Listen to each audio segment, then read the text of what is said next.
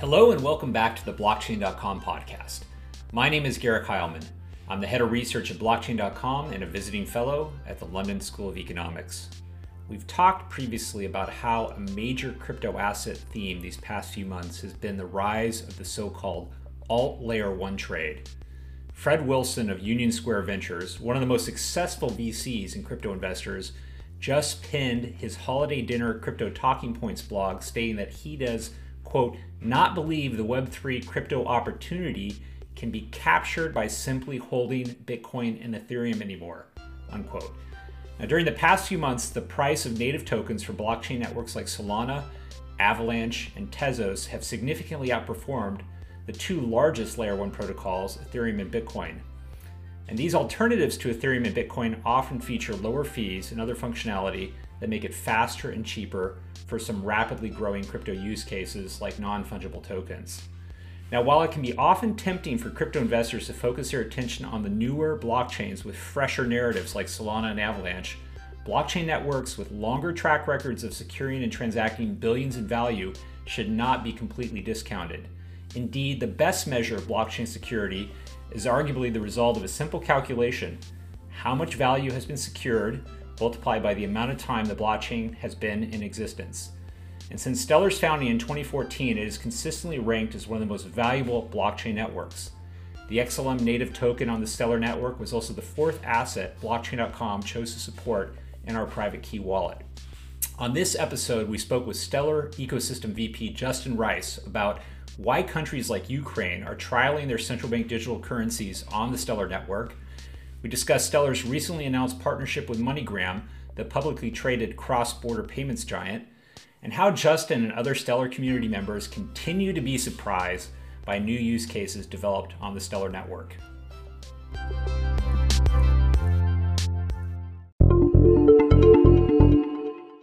Well, Justin, welcome to the blockchain.com podcast.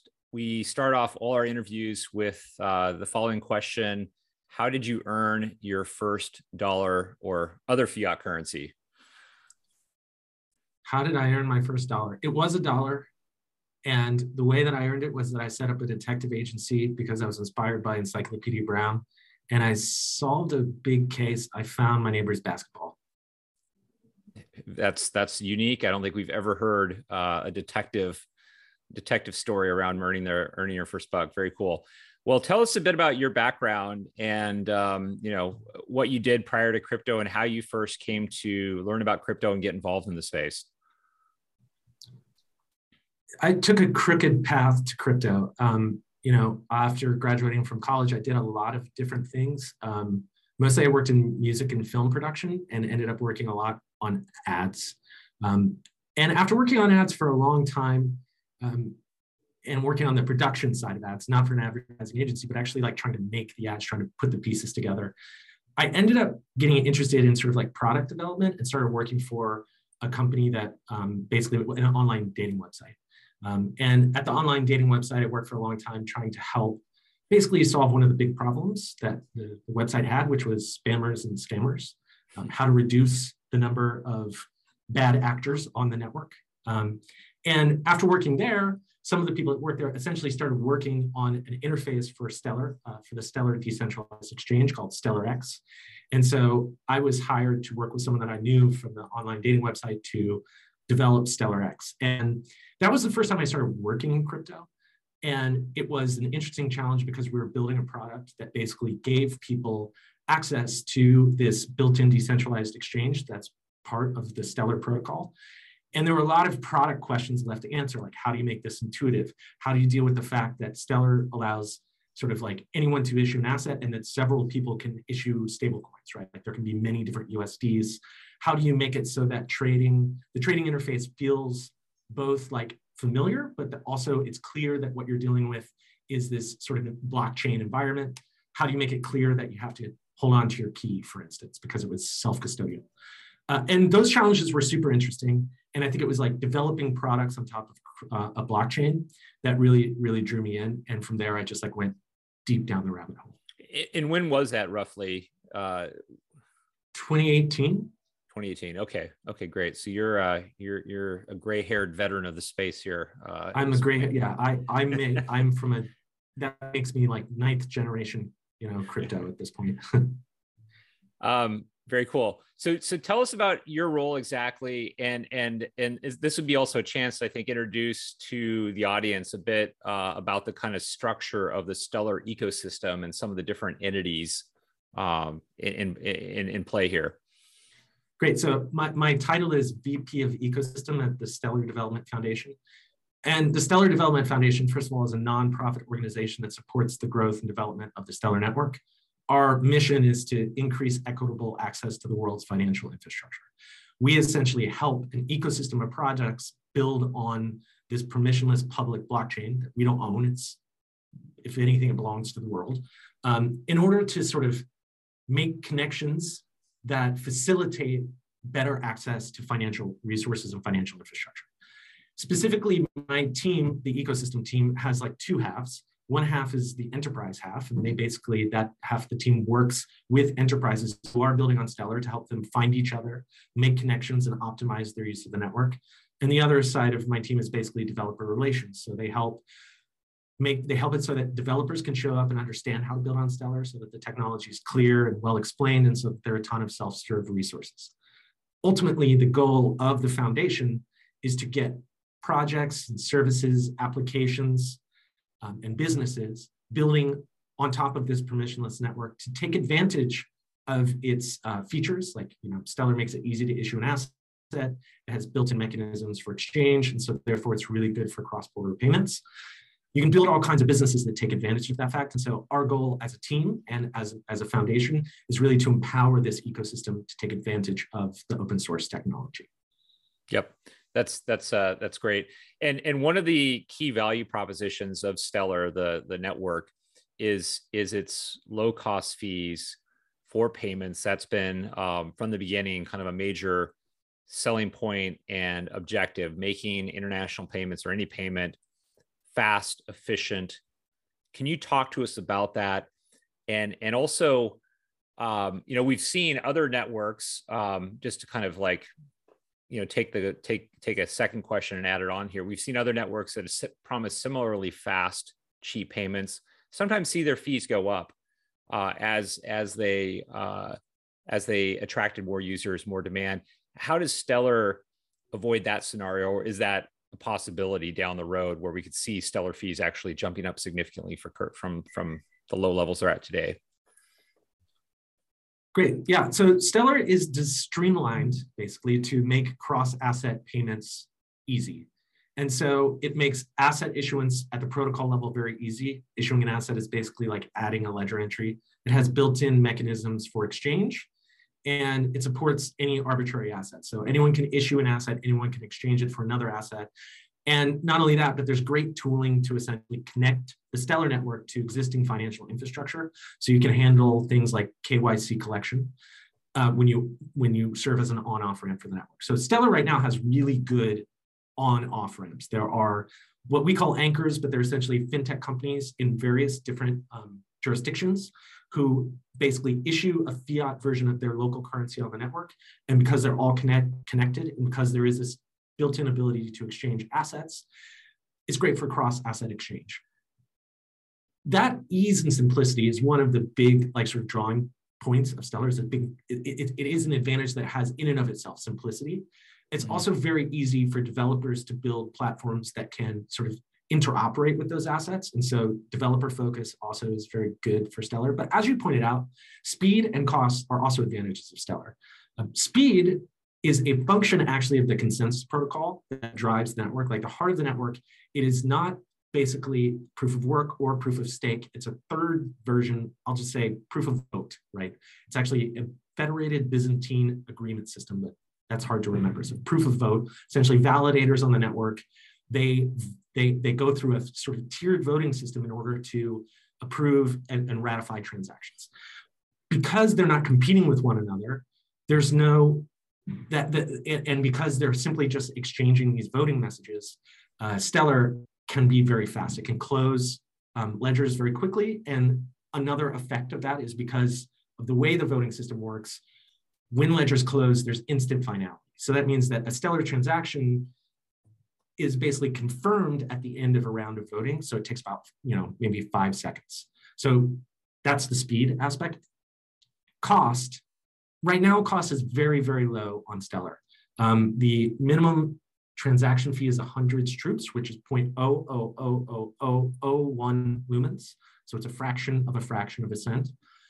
But like all networks, fees are there to actually deter bad behavior, to make there be, there has to be some cost to securing space in the ledger. Um, you can't have infinite transactions. And Stellar, like many networks, is set up with a surge pricing mechanism. So the more um, throughput that comes to the network, the more traffic there is, the higher fees go. And the truth is that fees on Stellar right now are so low that, you know, they, they would have to be multiplied so many times to get to a point where they were prohibitively expensive. Like there's a good chance that they'll go up from where they are now, and, and they do during surge pricing. But even during like full ledger activity where all the ledgers are like sort of at capacity, surge pricing will get to, I don't know, still less than a cent.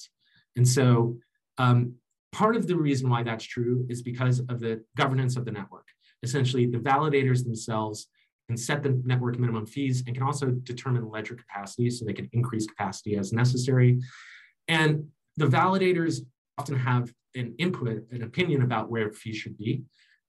And many of and people who run validators are users of the network. And so there are sort of like mechanisms where the people who are interested in using the network and are interested in keeping fees low will, as much as the technology allows, always sort of push to keep fees on, on the low end and because it's a cooperative sort of proof of vote system, there's no incentive, right, for anyone to increase fees. Yep. Yep. Makes sense. And um, uh, yeah, so so just to summarize, it's not inconceivable that fees could rise uh, as demand were were to rise, but there are incentives in place to try to mitigate that concern and that issue. Um, and and um, just kind of building on that, you know the the payments use case uh, is is always been I think you know really uh, one of the front and center use cases for the Stellar network, and you've had incredible success attracting um, you know governments uh, and and and more payments oriented cryptos uh, like stablecoins. Can you talk about that effort? Why uh, the focus on payments, and and why Stellar is so compelling for those looking to um, you know launch more of a currency uh, than necessarily an asset. Although I I, I don't want to like downplay Stellar's value for for assets because uh, I think it's also got a lot of utility there. But it's it's also particularly interesting, especially relative to other platforms that are slower and more expensive for currency and payments. Yeah, as I mentioned, the Stellar Development Foundation's you know, mission is to increase equitable access to the world's financial infrastructure. And the place where you can really start to do that is in the payments industry. Um, fiat currencies, real world currencies that people transact in every day to make payments are often the biggest problem. They're, the, they're, they're a source of, of sort of pain, right? Especially if you need to move money across um, cultures, across borders, across currencies, right? And some world currencies are actually especially difficult to exchange and send across borders. So when you represent all that money on a blockchain, you can break down barriers and that improves access for anyone. You're no longer siloed in your local currency. You can suddenly have access to more stable currencies or make payments to people in other countries. You are connected. And so I think at, at, SDF, we view blockchain as an opportunity to extend and improve financial systems through innovation and we see payments as the place where the rubber hits the road. So we've always, always focused on that. And we've focused on that by trying to encourage the ecosystem through these sort of collaborative, open efforts to solve real world problems. And by trying to make sure that they do it in a way that allows all of the different payment systems of the world to interoperate. So to answer your question, I think that that idea of sort of an interoperable system of payments that can solve real world problems was fundamental from the very beginning to Stellar's design and every decision that the foundation has made after that has been to sort of reinforce and streamline that design so that Stellar can really have an impact in this super important part of the financial world. Yep.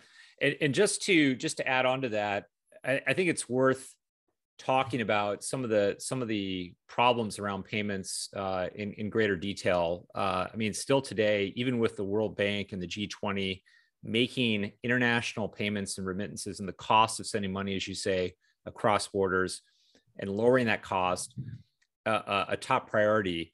Uh, I think World Bank estimates say it's still at least on average over five percent.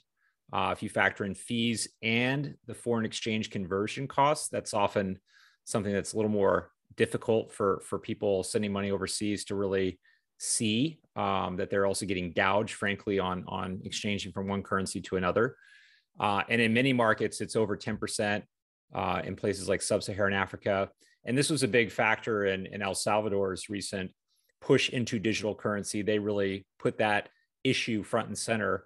And then you've got also even markets um, which have been really cut off, stranded, frankly, from the international payments world. These are oftentimes small island nations um, that that traditional banks just have a hard time servicing. They say because of cost benefit analysis. So so this payments problem has been very very um, uh, you know, it's been with us for a long, long time. It's a big problem, and it's something that traditional finance and the the most powerful institutions of the world have not been able to solve. And is one of the the I think kind of killer apps and and use cases for crypto, uh, where you could see a 10x, 100x improvement over the kind of status quo. So uh, I think Stellar deserves a lot a lot of credit for focusing on that. Um, having said that, Stellar is not just for payments and has a very interesting history of being used for all sorts of things. And I just want to talk briefly about some history uh, going back to 2017 during the ICO phenomenon um, when the Ethereum network was really front and center driving a lot of the initial coin offerings. We did see people start to launch ICOs on Stellar. And it's always impressed me how versatile uh, the Stellar network is and how creative the users of the network often get. And I was wondering if you could speak to some of those uh, surprising emergent use cases of Stellar uh, that you've observed during your time and what's yeah, happening I'm, today? I'm certainly surprised by what people in the world can do with Stellar. I mean, th- that's what's interesting about our position as a foundation, where we don't own the technology, right? It's an open source technology, anyone can build on it. And that means that like innovation can kind of come from anywhere. The problems that we think about at the foundation every day, which again are super focused on cross border payments, are not always the problems that the developers building on Stellar want to address. And so oftentimes they'll just start doing something and we will see it happening. And it's, you know, it's it's a pretty interesting thing to be empowering someone to do something that you didn't even imagine that they could do. The ICOs, that was an interesting example, right? Back in back in the day when ICOs were a big thing. Um, the fact that Stellar was set up to make it very easy to issue an asset, like I said, issuing an asset on Stellar, assets are basically like a first class um, sort of uh, part of the data structure. You don't have to use a complicated smart contract. You can literally just in a few in a transaction issue an asset on the network and then just use it to make payments. So it's really really easy. It's really cheap, um, and because it's so straightforward, people could issue any kind of token, including these ICO tokens on Stellar, with very little overhead. Um, and so if they had a good idea, right, anyone that has a good idea and wants to issue a token, it makes it very easy for them. If they have a weird idea, it also makes it easy for them to, to sort of issue an asset. I'd say most of the ICO craze has died down. And a lot of that had to do with the fact that what were ICOs? I mean, a lot of the times they weren't super well thought through. Maybe they were in some gray regulatory area. Maybe they were just generally an idea that like sort of didn't have enough substance behind them. I don't know, some many of them.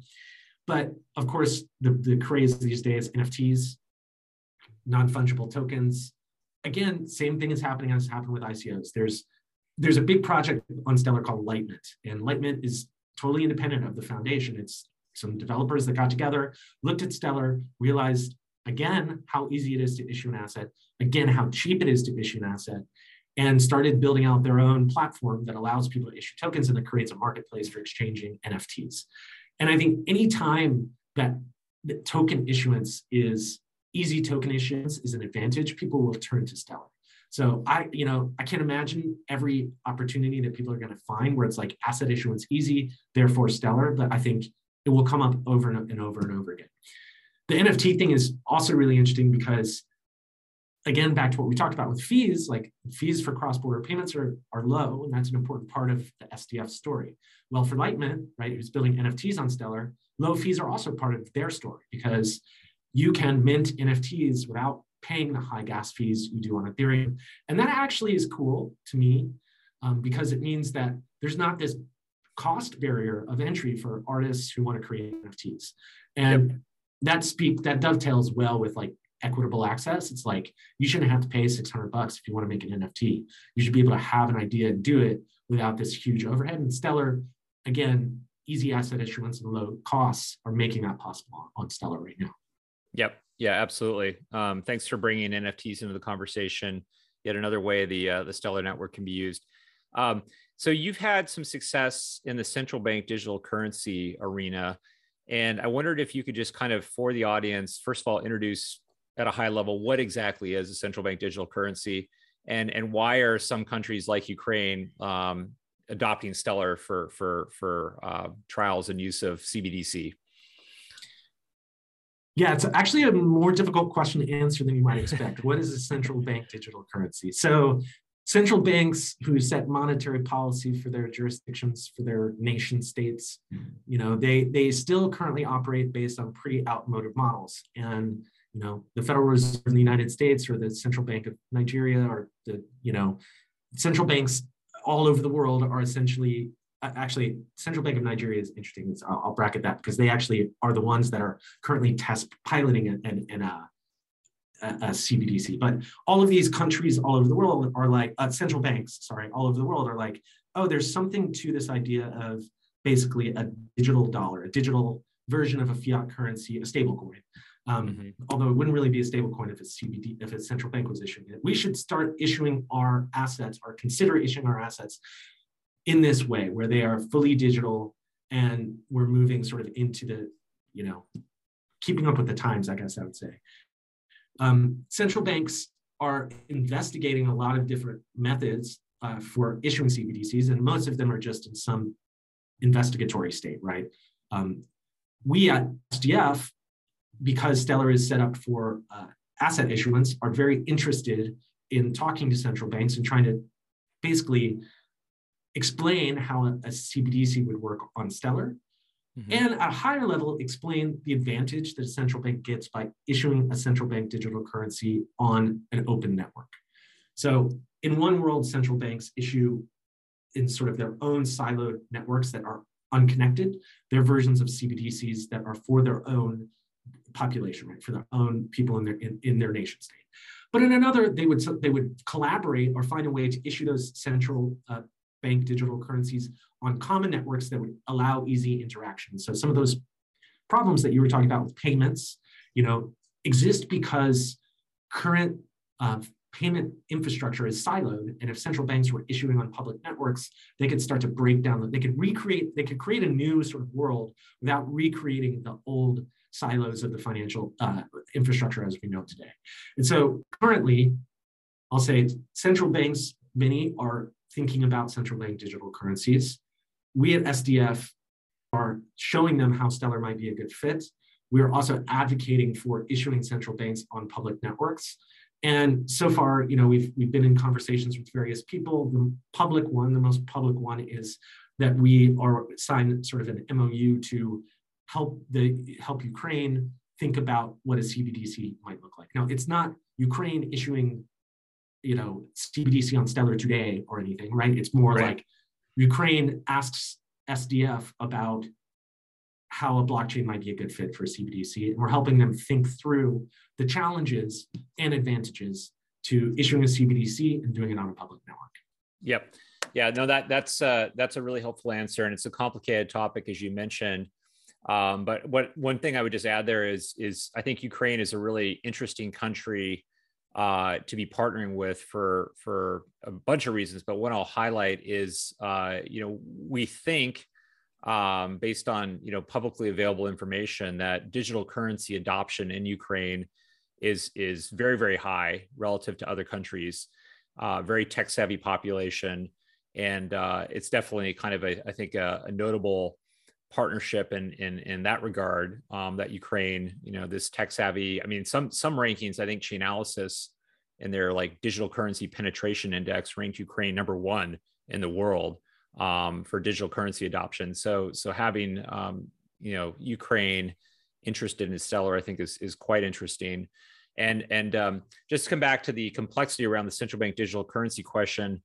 Uh, it, that question was a little bit of putting the cart before the horse because we didn't really talk about stablecoins too too much um, prior to getting to CBDC. I guess I want to come back to stablecoins, which have also been uh, operating on Stellar for years now. Stellar's been an attractive, popular home and platform for the launch of various stablecoins. What is a stablecoin? How is it different than central bank digital currency? And um, tell us about the state of stablecoins on Stellar today.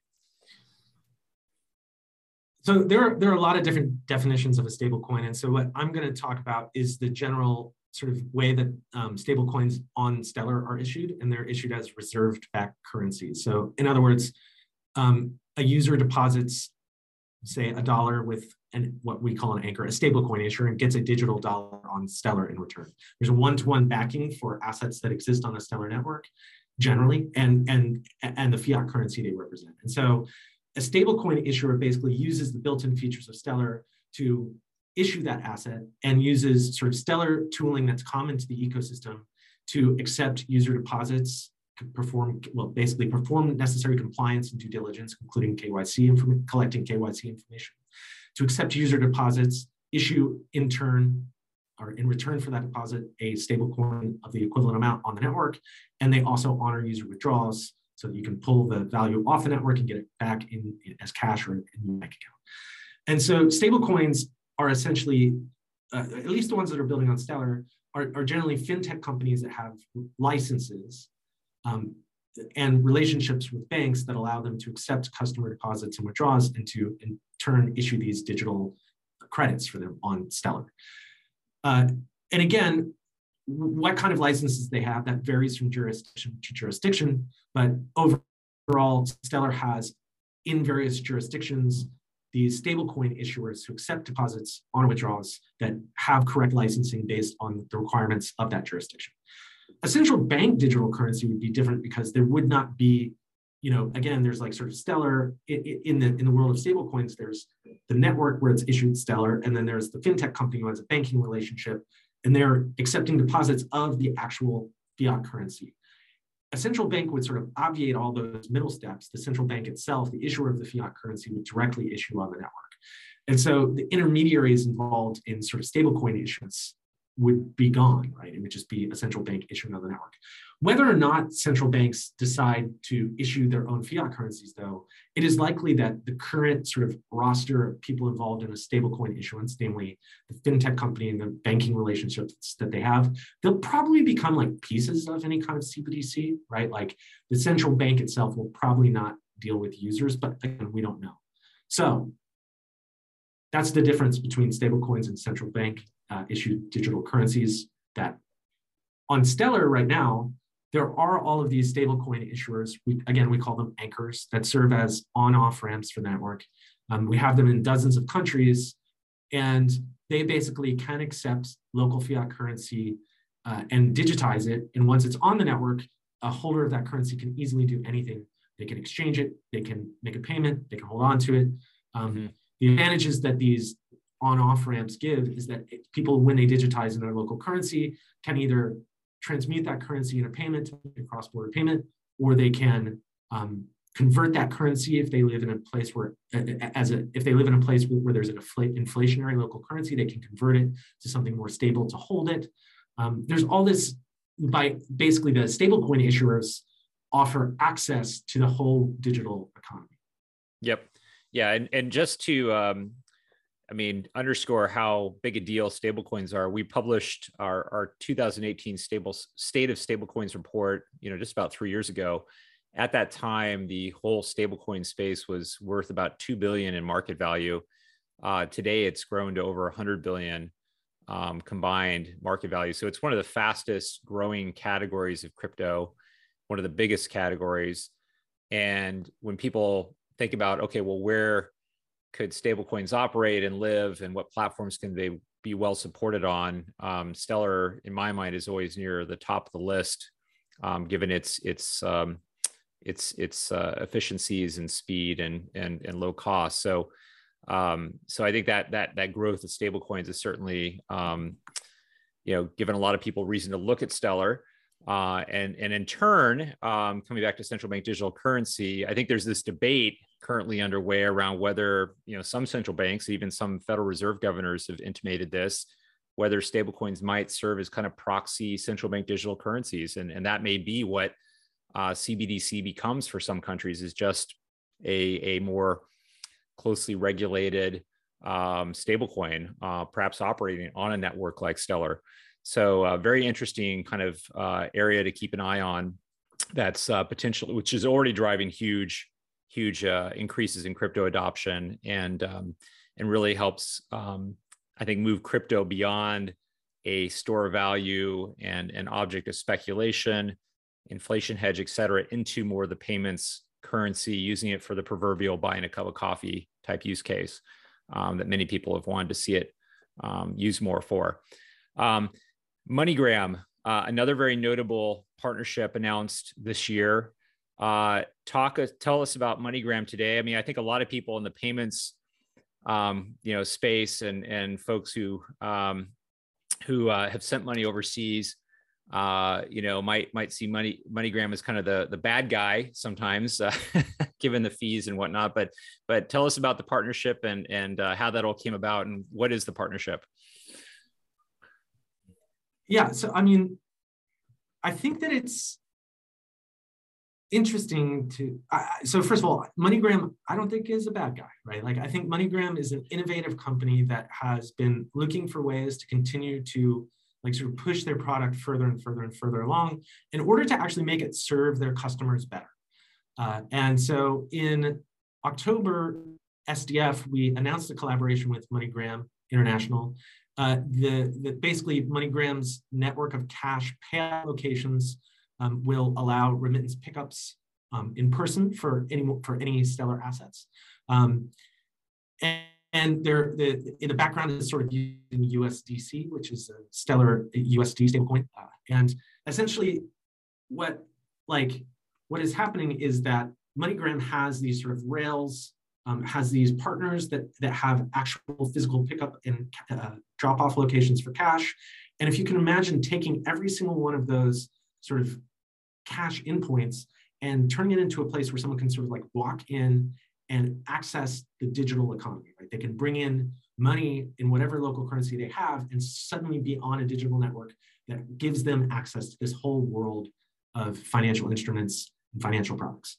Um, so what is cool is that in the in the sort of Stellar MoneyGram um, combo, Stellar is in a way taking advantage of everything that MoneyGram has built. Anyone, any wallet that's building on Stellar suddenly has access to all the cash in and cash out points in order to onboard customers. And you know, MoneyGram is sort of benefiting from the transaction volume that all of the international payments on Stellar can bring. And so it actually ends up being a great example of like Stellar interoperating well with the sort of existing financial infrastructure, but doing it in a way that essentially would make it cheaper and faster and easier and sort of more accessible for a lot of people. And on the flip side, would give a lot more people access to the sort of digital economy. So it's pretty exciting because suddenly, you know, the there's this potential to access uh, to give access to a whole new sort of breed of, of customer. Um, so it's it's very cool. I mean, right now we're in, basically in the pilot stage, and the plan is to start like sort of finish the pilot this year and start rolling it out next year. And, and what that, markets are, are there specific markets that are kind of uh, being piloted first, and and what's the rollout plan? Uh, I can say there I, I can't actually disclose what the specific markets are right at the second. Um, I'll say that generally there, there are a few select markets that they're working that are that are getting rolled out like in the very short term, like again this year. And next mm-hmm. year, I believe that there's maybe a, a 11 or so markets that they're going to do in the first wave of rollout. But ultimately, from our point of view, the goal is to reach all 150 million MoneyGram customers. Right? This, mm-hmm. you know, ideally, this is this is a a service that MoneyGram customers have um, where basically a stellar based application can make a payout to any MoneyGram location. and where vice versa, any MoneyGram location can serve as an on-ramp to any Stellar application. And I think that's where, where we're, we're shooting to end up. But again, I think there's a, a very small pilot and then, a, you know, a, a handful of country launch, and then it will like sort of the program will continue to evolve through next year. And in all fairness to MoneyGram, I didn't mean to be overly provocative uh, at the at the start there. I think as you highlight, MoneyGram uh, has has worked really hard to address the last mile problem, which is very expensive. How do you get payments infrastructure in place on the ground in, in many markets in a regulatory compliant way? There's real costs associated with that. Uh, those costs aren't often aren't things that MoneyGram has a lot of say in um, that are kind of you know foisted upon the, the various um, payment service providers. So so um, yeah, didn't mean to to to uh to be uh too too harsh on MoneyGram there. Um, but uh, oh, no, really, I, I, yeah. I feel like sometimes in the in like sort of the blockchain industry, companies like MoneyGram, we set them up as like this straw man. But if you yeah. actually there is, you know, there certain companies do are, are basically do better business or offer better services to customers. MoneyGram actually does a, this a really great job, right? And it's interesting to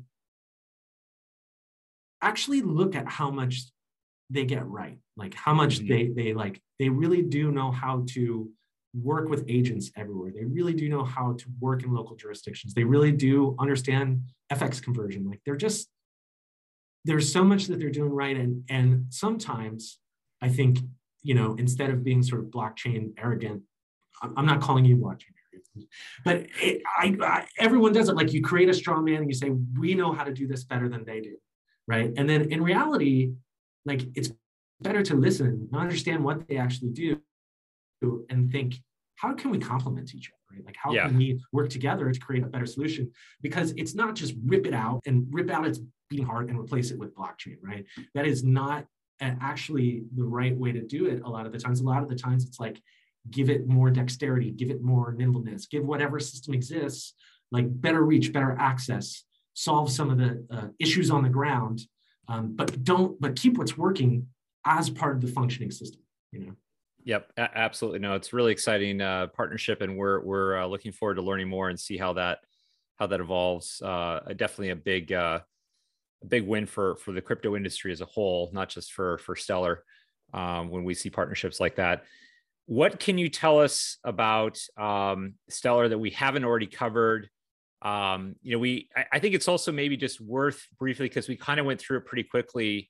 Talk about um, the the foundation's kind of role around um, you know development of the protocol and the technology, and and you know this is the part of the podcast where we often like try to like surface any kind of roadmap you know what's in the pipeline what what can you tell the stellar community and blockchain.com users that's coming that might be interesting I, I know oftentimes people can't say much, if anything. But but maybe touch on, if you could, what the foundation does around protocol mm-hmm. development, um, just at a high level, and then anything you could say about kind of looking ahead at tech or or things that are in focus would be would be great to hear about.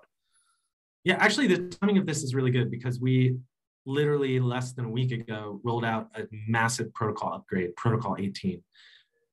The foundation essentially listens to the ecosystem and tries to understand the needs of the people building on Stellar and then tries to figure out how in the open, because it's an open source project, in the open, how to take those needs and implement them in code that is like sort of uh, function functional, right, in the, at the protocol level. So in other words, people ask for features, we try to figure out how to bring them to the actual protocol.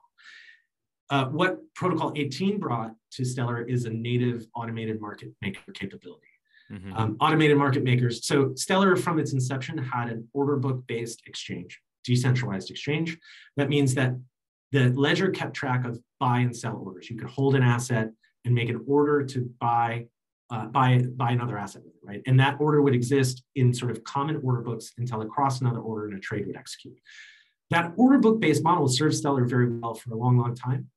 But the problem is that the goal of those order books is actually to facilitate exchange. So, so much of what we've been talking about cross asset exchange, cross border payments, you need to be able to, to take asset A and convert it to asset B, right? Mm-hmm. Order books are great for that because they are very easy to reason about, right? You can sort of picture them in your head. And in certain markets, they're very, very good at creating the liquidity necessary in order to make those exchanges. But how is that liquidity created? Well, somebody is putting orders that stand on the order books.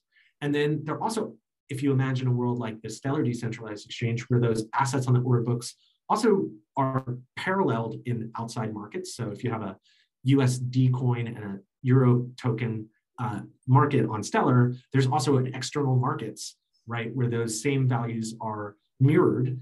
And so a market maker that's making that market on Stellar has to do two things. One, they have to put value onto the network and hold it in those order books. And two, they have to constantly update those order books so that like sort of the pricing matches external reference. This means that market making in the order book model is basically the domain of professional market makers. And they generally are drawn to certain markets over others. And so we had an issue on the Stellar network where there were a lot of markets with great liquidity and others that were underserved by market makers. So our ecosystem looked around at what was going on in, on other protocols and they said automated market makers, right? So on Ethereum, people built things like Uniswap. Instead of having these manually updated order books, they allowed users to pool assets mm-hmm. into liquidity pools. And then they allowed other users to trade against those liquidity pools and basically, the price of the trades was determined by an algorithm. Um, the most famous is just constant product. So X times Y equals Z, right? It's just keeps the ratio of the, of the reserves and the pools balanced. And liquidity pools are great because users can pool their liquidity together because they don't have to have, you can put a tiny amount of capital in. You can, uh, the, the algorithm itself takes care of updating it. So there's not the same complexity with, as with order books. And there's incentives because the uh, when you trade against a liquidity pool, it collects a small fee, right? So our ecosystem said, hey, we should have AMMs on Stellar. Mm-hmm. So we listened, the we worked with the ecosystem. Our core development team came up with a proposal that was like sort of debated in the open and shared. And eventually, after a ton of feedback from people building on Stellar, we arrived at an implementation of AMMs on Stellar and added it to the protocol. And so now, as of right now, you can easily deposit into withdraw, withdraw from and trade against liquidity pools on Stellar. And the goal is to boost overall network liquidity. So back when I was saying professional market makers make certain markets, other markets now, it's you we've already seen this boost in liquidity in like long tail assets in smaller markets. Um, you know, thousands of people have deposited in the past week into liquidity pools. So it's democratizing market making and bringing get, giving people an opportunity to deposit their into these liquidity pools. It's what and anyway. Long story short, the big development now there are AMMs on Stellar. The reason why is because the ecosystem asked for them because they wanted better overall network liquidity. And so that's like sort of exactly what happens in development, right? We get feedback we see a good solution to a problem, the liquidity mm-hmm. problem, and then we implement it at the protocol level. When we do that, what actually then happens is that basically we release a version of the protocol. So in this case, it was protocol 18, and you put it up in front of the network and the validators, the nodes that actually um, participate in ratifying transactions on the network, they actually have to approve it. And that's like the final step. So after all of that you know, sort of feedback goal, implementation, there's a validator vote that actually brings the network up to the protocol 18 and then the new feature is available. That network vote happened on November 3rd, so six days ago. Um, and that's definitely the big sort of development news. Protocol 18 AMMs are live on Stellar. Cool. Well, very exciting stuff. And uh, I think it highlights also how, you know, blockchain networks like Stellar are these kind of living things that continue to evolve and and you know improve and change over time based on community feedback. And and it's just i think one of the kind of i think most interesting parts of this whole space is it's not static. It's constantly responding to to market demands and the evolving use of this still relatively new technology. So congrats on on that. Um, Justin, any, anything else uh, you want us to know? Where do people go to learn more about Stellar to get started using it? I, I mean, obviously, I'm going to plug the blockchain.com wallet. Stellar XLM was the fourth, I think, asset we ever felt comfortable enough adding to uh, our wallet for for for our millions of users. Um, but uh, where do you generally want people to go to to get started and learn more about Stellar and XLM? The best place to go is stellar.org. If you go there, you know it's a gateway that will lead you into the rest of the ecosystem. It will give you some sort of base education about Stellar. And if you're a developer, it will lead you right to the developer documentation. I think the final thing I want to say is that Stellar is as strong as its ecosystem, right? The goal is to create a technology that's super useful to businesses and developers so that they can create products and services, applications, and uh, that actually serve real world customers. And what we've seen over the past year or so is just like this continued growth and development of the ecosystem. We've seen more and more stable coins, more and more apps and wallets that give people access to those stable coins, more and more cross-border payment corridors. And I think that we're just that sort of surge in activity is actually sort of uh, helps Stellar fulfill its promise, right? It's, it's a virtuous cycle. The more there are, are assets, the more there are liquidity pools, the more there are users or the interfaces who are interacting with one another, the more alive the ecosystem becomes. And I think anyone who's listening who's interested in blockchain and interested in building on blockchain should definitely check it out because it is really a greenfield for entrepreneurs and developers, and it's a very friendly place to start building. Um, and I think that that is one of the most fun things about Stellar is like sort of how when new people come, it's a good, fun, joyous place to land and how much potential there is for anyone who's just starting out, and then also how much potential there is for existing companies to keep growing. Yep, absolutely. And I, I would just add to that also one of the uh, oldest, most mature, most battle tested networks uh, in crypto, which is worth something, by the way, when you're storing you know billions in value hundreds of millions in value i mean having a network that has stood the test of time uh, and, and successfully secured significant value for years. Uh, Stellar was founded, I believe, in 2014. Uh, that's worth a lot. So, uh, Justin, thank you so much for joining us. And uh, we'll look forward to hopefully checking back with you uh, in the coming months and years to hear about what's what's new with Stellar down the road. Awesome. Thanks so much for having me. It was a real pleasure. Thank you. Thank you for listening, and we hope you enjoyed this episode. And if you're enjoying our podcast, please rate us and leave a review as it really helps boost our visibility to more listeners.